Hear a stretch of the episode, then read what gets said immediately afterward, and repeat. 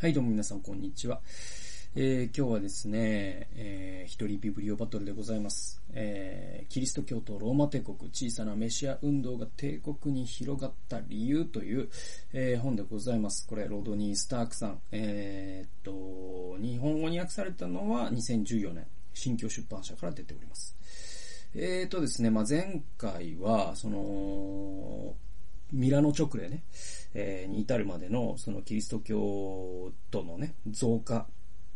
の速度というのが10年で4割。えー、これ、え、1年に直すと、確か 3. 点何パーセントとか、そんな感じだったと思います。まあ、それぐらいの100人の教会が来年104人になるぐらいの、まあ、それぐらいのね、あの成長率をずっと、えー、100年単位で続けていった結果、あ392年にはあ、ローマ帝国全体の人口の11%ぐらいがクリスチャンになったであろうと言われてるんですね。で、うんと、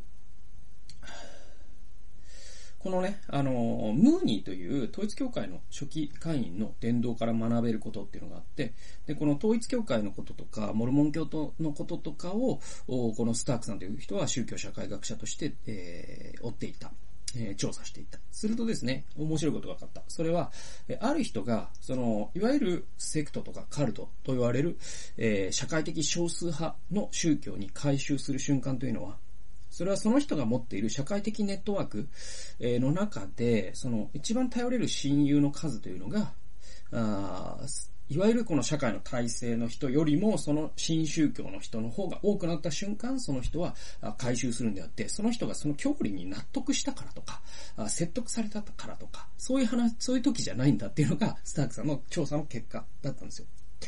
で、えー、じゃあ、初期のキリスト教、どういう風に社会で思われていたかというと、今で言うと統一教会とか、今で言うとモルモン教とか、今で言うとエホバの証人とか、そういったものと思われていた。で、パウロ自身もそういう自覚があった。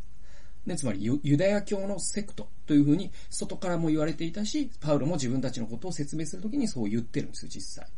ね。で、えー、で言うとですね、実は日本におけるキリスト教徒って、実はそのすごいマイノリティであるっていうことと、その日本人のいわゆる authenticity というか、日本人ならこれでしょうみたいなことで言うと、やっぱり仏教であり、神道なわけじゃないですか。で、日本人でクリスチャンっていうのは実はマイノリティであり、すごく、うなんだ自然にしてればなるようなものではないという意味で、非常に初代教会の振る舞いとか、えー、またアメリカにおける初期のモルモン教の振る舞いを見るのは、日本における今のキリスト教の現状を見るのにすごく適したサンプルでもあるんですよね。これがアメリカとか韓国とかになっちゃうと人口の20%超えてくるともうマイノリティではないので、実はキリスト教にはとってはあんまり参考にならない話なんだけど、これね、実は日本人こそ読む本でもあったりするんですよ。クリスチャンで言うとね。で、あの、彼はそのムーにね、統一教会の研究からスタークの定理っていうのを、えー、提唱したそうです。これね、1992年の、まあ、論文なのか書籍なのかで、こういうね、定理を彼は言ったそうですね。33ページ。実際、回収プロセス、ね、回収するプロセスには、他の要素も関係するが、回収における中心的社会学的命題は以下の通りである。すなわち、逸脱的な新宗教への回収は、他の条件が同じであれば、人がそのグループの成員に対し、構成員ってことですね。そのグループの成員に対し、えー、グループ外の人々よりも強い愛着を持っているか持つようになった時に起こるということですね。だから、ある人が回収する。しかもそれが逸脱的、つまり社会において主流と見られていない宗教に回収する瞬間というのは、その人が、ね、そのグループに属する人により大きな友情、愛情を感じるようになった時に起きるっていうんですよ。ね。で、前にもちょっと触れましたけど、だから私たちはクリスチャンじゃない人と友達に、戦略的に友達になっていくのですっていうのは僕は、ああんまり賛成しません。っていうのは、友達って戦略的になるものじゃないから。ですよね。皆さん、あの、戦略的に友達になられたい人います？僕は嫌です。その人と気が合うから友達でいたいと思う。ね、なんで、実はその、この、戦、なんていうんだろう、あのー、我々が、じゃあ、その誰かに、ね、キリストのことを伝えたいっていう時に、説得っていうのは実はあんまり得策じゃなくて、それでクリスチャンになった人っていない、あんまりいないんですよね。少なくとも僕はめちゃくちゃ多くの人に、要はその若いクリスチャン、ね、え、クリスチャンになってばっかりの最初の10年とかはもう説得しまくりましたけども、誰も信じませんでした。でもこのね、二十何年のクリスチャン生活の中で、やっぱり僕を通してクリスチャンになったっていう人は、まあもうその全てが説得ではなくて、え、僕と友情関係を結んで、で、えー、なんか気づいたらクリスチャンになってた。なんか、あの、病気が感染するかのようにクリスチャンになってた。まあそういうケースが、あの、全てで。で、僕の経験からもそういうことが言えます。えー、なんで、だけど、だからといって僕は誰かをクリスチャンにするために誰かと友達になるということは、僕は個人的には絶対しませんし、えー、もし教会が、まあそういう友達作戦をするぞとかって言ったら、ちょっとそれちょっと違うんじゃないの？とは言うと思います。自分の教会だったら。まあ他の教会がするのを止めるわけにもいかないので。あの、ね、もうそれはもうしょうがないんだけど。っ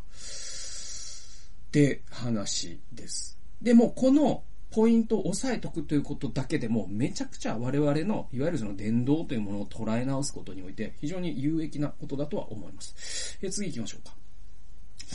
35ページ。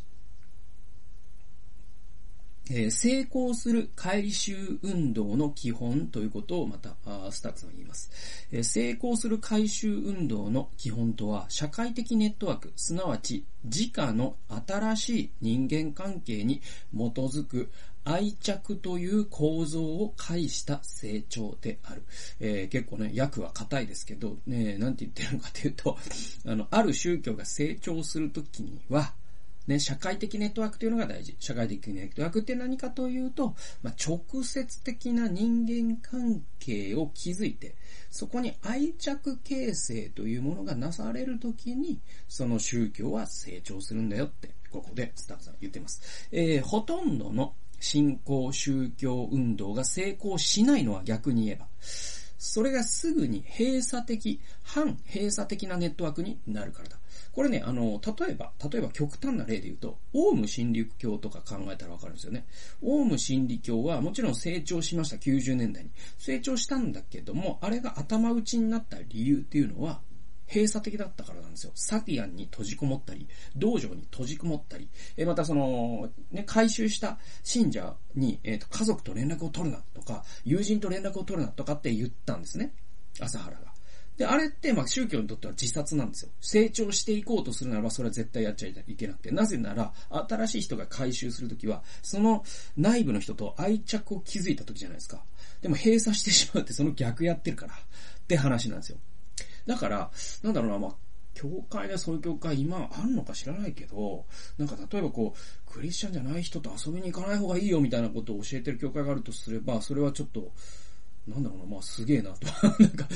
まあ僕は引きますけど、単純に。引きますけど、うん、まあその、伝道という意味でも逆のことしてんなっていうのも思うし、そうですね。で、じゃあ逆に言えば、その第1回でも言ったように、成功した信教、宗教って何かっていうと、日本で言えば創価学会なんですね。で、創価学会って、徹底的に開かれたネットワークっていうのを作っていきました。それは、え、具体的にはあ都、都市の団地に行って、彼らは座談会という、まあ、誰でも入れる家庭集会を行ったんですよ。で、その座談会のすぐ優れた点、優れた点というか、すごい、え、イノベーティブな点っていうのは何かっていうと、要はその創価学会って会館があるじゃないですか。で、あの会館に入るってなると、やっぱり普通の人ってちょっとあそこにね、あそこの敷居またいだらもう、なんか人生変わっちゃうんじゃないかしら、つって 覚醒したしちゃうんじゃないかしら、つってってね。池田大作先生の凄さに気づいちゃうんじゃないかしら、つって。ね、怖いじゃないですか。僕も怖いですから、そこのね、敷居をまたぐのは。別になんか偏見とかじゃなくて、やっぱりさ、なんか、それ統一教会に関わらずさ、なんだろうな、その、ね、あ統一教、あの、創価学会に関わらず、えっ、ー、と、その、そう、統一教会のなんか王国会館みたいなのも、こもうすげえ怖いし、あの、天理教のなんか言うのも怖いし、なんか、なんかそういうやっぱ宗教施設ってやっぱ怖いですよね。で言えば僕らはど、クリスチャンじゃない人がどれほど教会に入るのが怖いかということをやっぱ想像しとかなきゃいけなくて、それは偏見とかなんとかっていうことよりも、やっぱ怖いもんなんですよ。で、皆さん考えてください。皆さんがね、その、もう鍛えていらっしゃる方、ね、いるかもしれませんけど、まあ、そんなにムキムキな人はこれを聞いてないでしょう。ね、普通の体型されてると思いますよ。ね、そういう方がですね、あの、ゴールドジムに入るとき多分怖いと思うんですよ。ね、足震えると思うんですよ。で、僕も今このね、体でもう3年ね、鍛えて、あの、ね、あのウェイトトレーニングしてますけど、やっぱゴールデンジムにじゃあ、ね、ビジターでちょっと行こうかって友達に誘われて、ちょっとやっぱ、やっぱ、なんだろうな、もう、あの、怖いですね。なんかその この体で行っていいのかみたいな、みたいのがあって。もう、中山筋肉クラスじゃないと行っちゃいけないんじゃないかみたいなさ。そういうあれがあってさ。で、だからもうなんか、その、ユニクロに着ていく服がない現象ってあるじゃないですか。だからそういう感じになっちゃうんですよね。何の話これ？で、で、だから、あのーやっぱ怖いですよ。宗教施設に入るのは。で、創価学会が成長した理由というのは、その座談会という信者の、その団地の家でそういうことをしたんですね。その勉強会をしたわけですよ。で、そうすると、そのね、お茶飲み友達の、ね、どこどこの奥さんと、今座談会っていうのをやってるんだけど、それね、うちでやってるのよ。ちょっと今度お茶飲みがてら来てみないとかって言ったら、あ、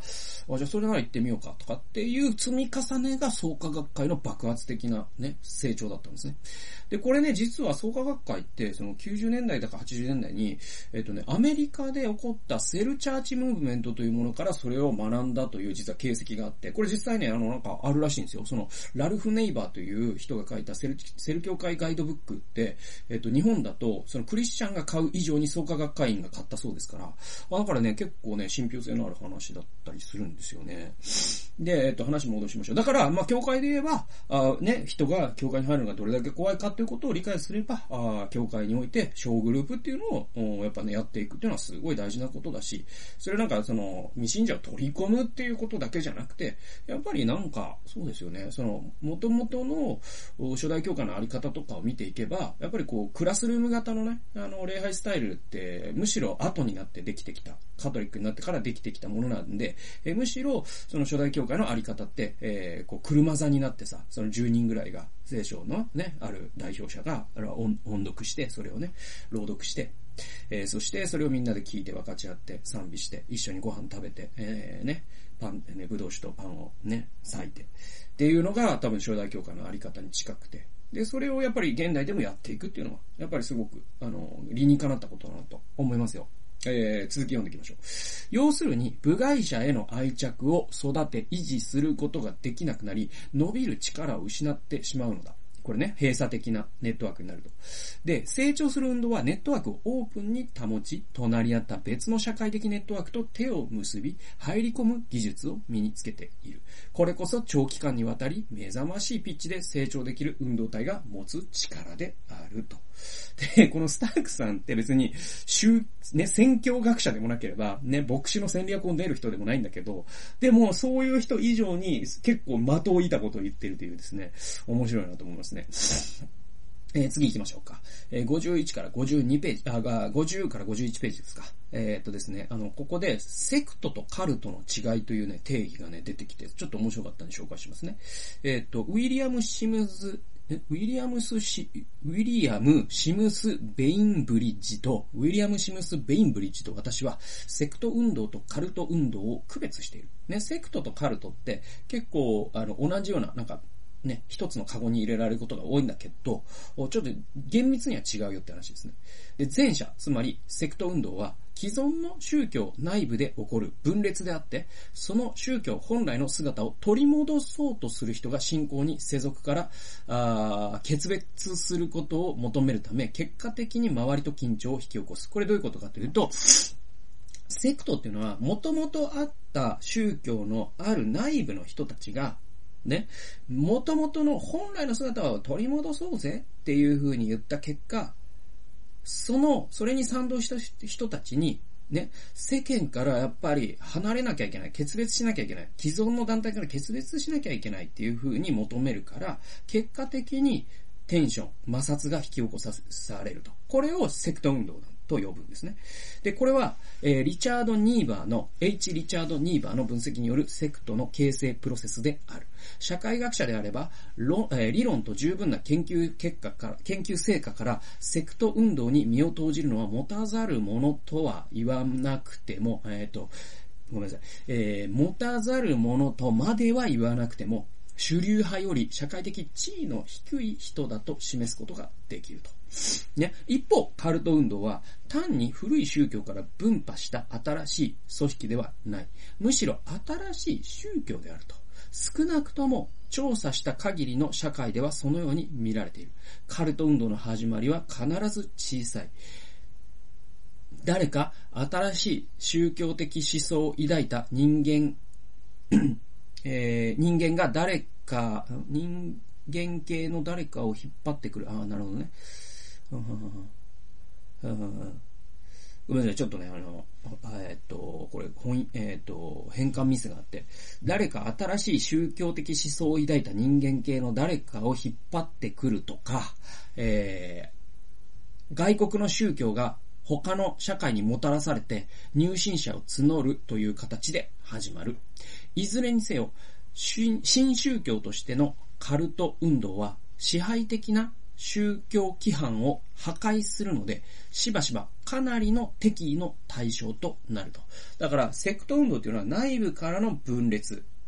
で、えー、ある程度の摩擦を引き起こすと。だけど、カルト運動っていうのは、全く新しい体系として、えー、宗教を起こす。あるいはその外部から入ってくるという形で宗教を起こすから、よりその摩擦が大きいって言うんですよ。でね、第2章の結論で、当時の、じゃあ、初代教会ってどっちだったのっていうと、ね、えー、スタークはこう言うんですよ。当時のキリスト教運動、つまりパウロたちが率いたものは、セクトかカルトかというと、セクトではなくてカルトだったって言うんですよ。で、えー、まあ、僕、第1回でもユダヤ教のセクトっていう言葉使ったと思うんですけど、その内部から分裂したという意味ではユダヤ教のセクトだったんですよ。だけど、スタークの定義によると、これ、新しい、いわゆるその、えっ、ー、と、イエス・キリストというね、得意点があって、全くそのユダヤ教の連続性の中からはかなり逸脱したものだから、カルトに近いんじゃないかと言った。だからこそあれだけの迫害とかを引き起こしたんじゃないかと、えー、スタークは分析してるんですね。で、一般的にカルト運動はプロレテ、プロレタリア運動ではないと。で、セクトとカルトの違いのもう一つは、そのセクトっていうのは、多くの場合、プロレタリア的な要素があるって言うんですよ。これあの、持たざるものとは言わなくても、主流派より低い地位ってあるじゃないですか。で、プロレタリアってそういうことで、つまり、その、主流派の宗教の中で、なんだろうな、その、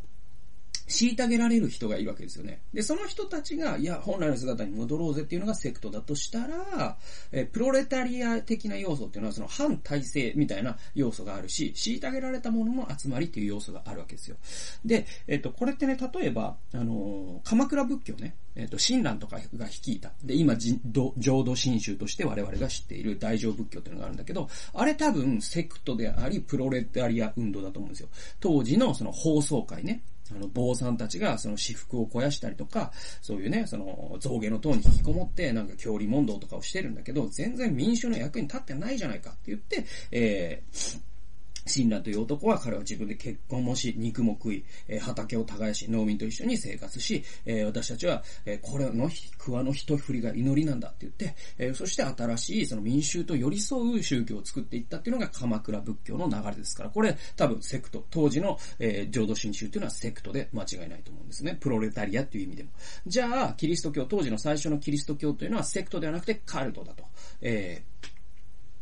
スタークは言ってるわけですよ。で、えー、続きを読みますね。また、ローマが政治的脅威を感じていたとしたら、キリスト教は徹底的に潰されていたはずだから、プロレタリア的な運動、つまり政治的脅威を伴う運動ではなかったというのが、スタークの推論なんです。だから、ロドニー・スタークさんは、なんでキリスト教が、えー、セクトではなくてカルト、なのかということを二つの点から分析してるんですね。それはまず、そのユダヤ教との連続性とか、ユダヤ教の本来の姿に戻るというよりも、得意点としてのキリスト教があるという、その教理的な問題と、もう一つが、もし本当にね、えっと、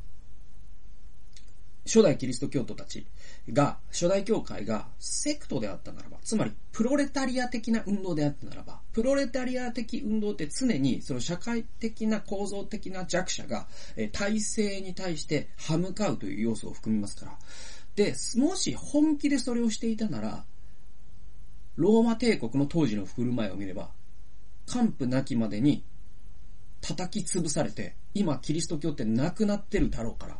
逆に言えば我々が今キリスト教を見ているということは、そこまで徹底的なプロレタリア的な要素を当時の教会は持っていなかった。つまりカルトだった。セクトではなかった。っていうのが、スタークさんのここの論運びなんです。ちょっと面白いなと思いましたね。え次行きましょうか。え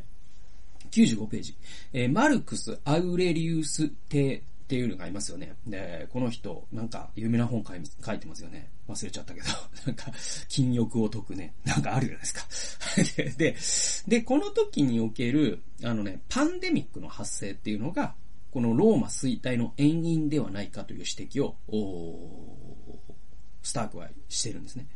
で、あの、このね、本、キリスト教とローマ帝国なんでこのタイミングで紹介したかったかっていうと、この本の、その、副題というか、あの、テーマの、メインテーマはキリスト教の成長なんだけれども、あの、サブテーマは実は伝染病なんですね。で、あの、伝染病抜きに実はキリスト教の成長って語られないんですよね。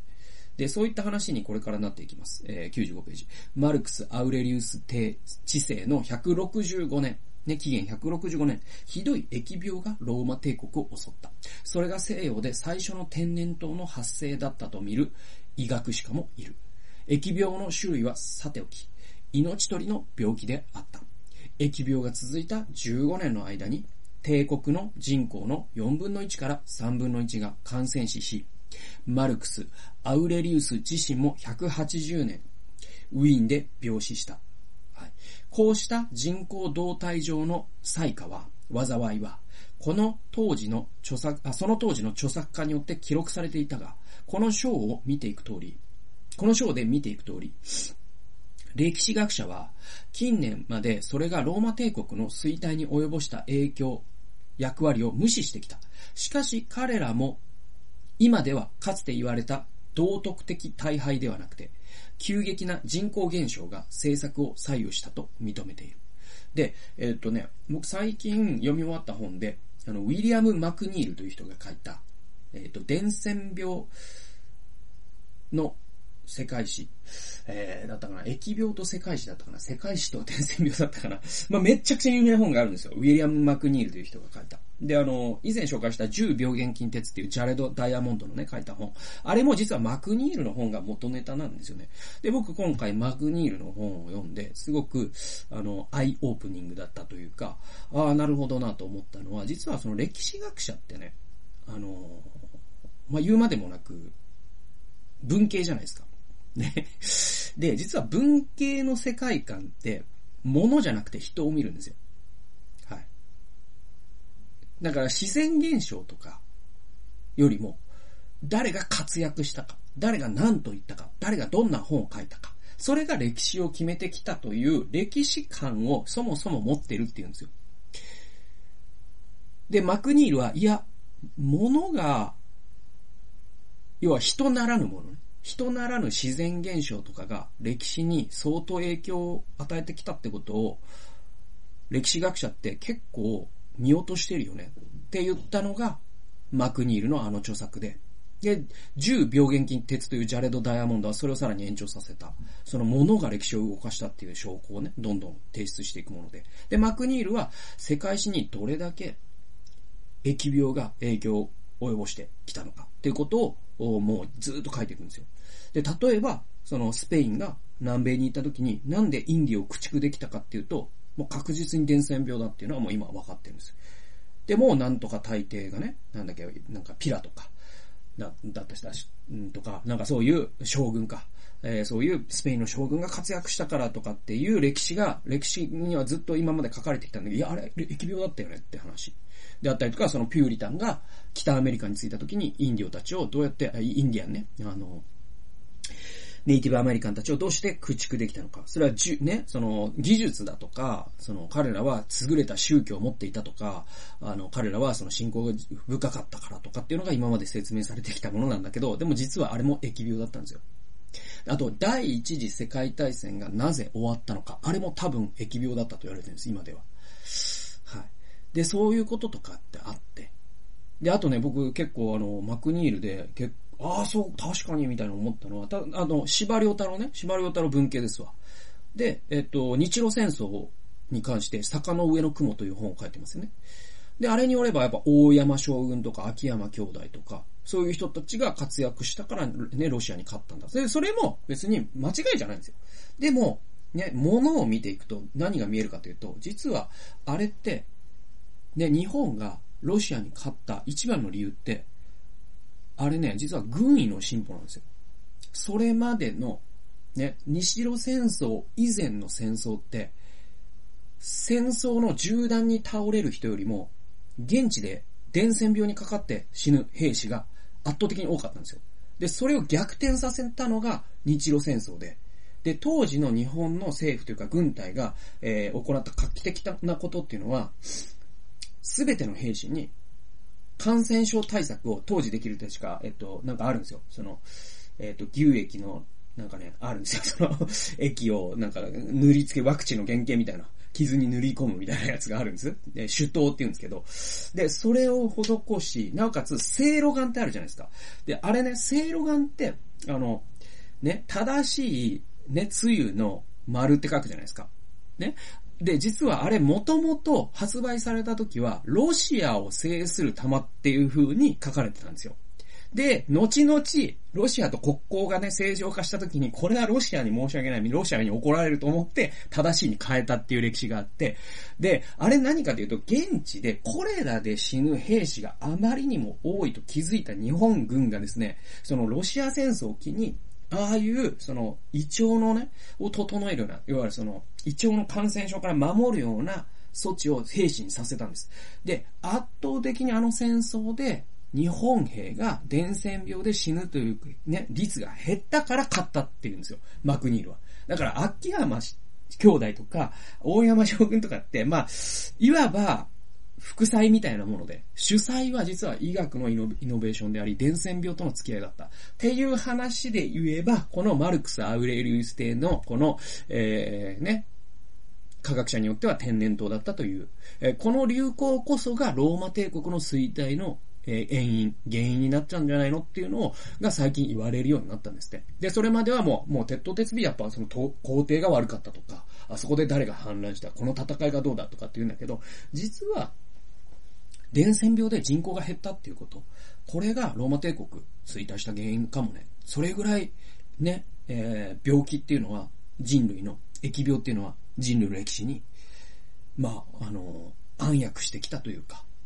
ね、歴史家は見落としがちだけど、どれだけ重要だったかっていうことが分かってくる。だとすると、今回のコロナもおそらく人類史に何かの影響をこれからも及ぼしていくだろうということが言えるわけです。で、えー、重要なのはこの疫病というのがどれほどキリスト教というものがローマ帝国に広がるのに重要な役割を果たしたのかということを、また第3回以降論していきたいと思いますので、楽しみにしてください。最後まで聞いてくださってありがとうございました。それではまた次回の動画及び音源でお会いしましょう。さよなら。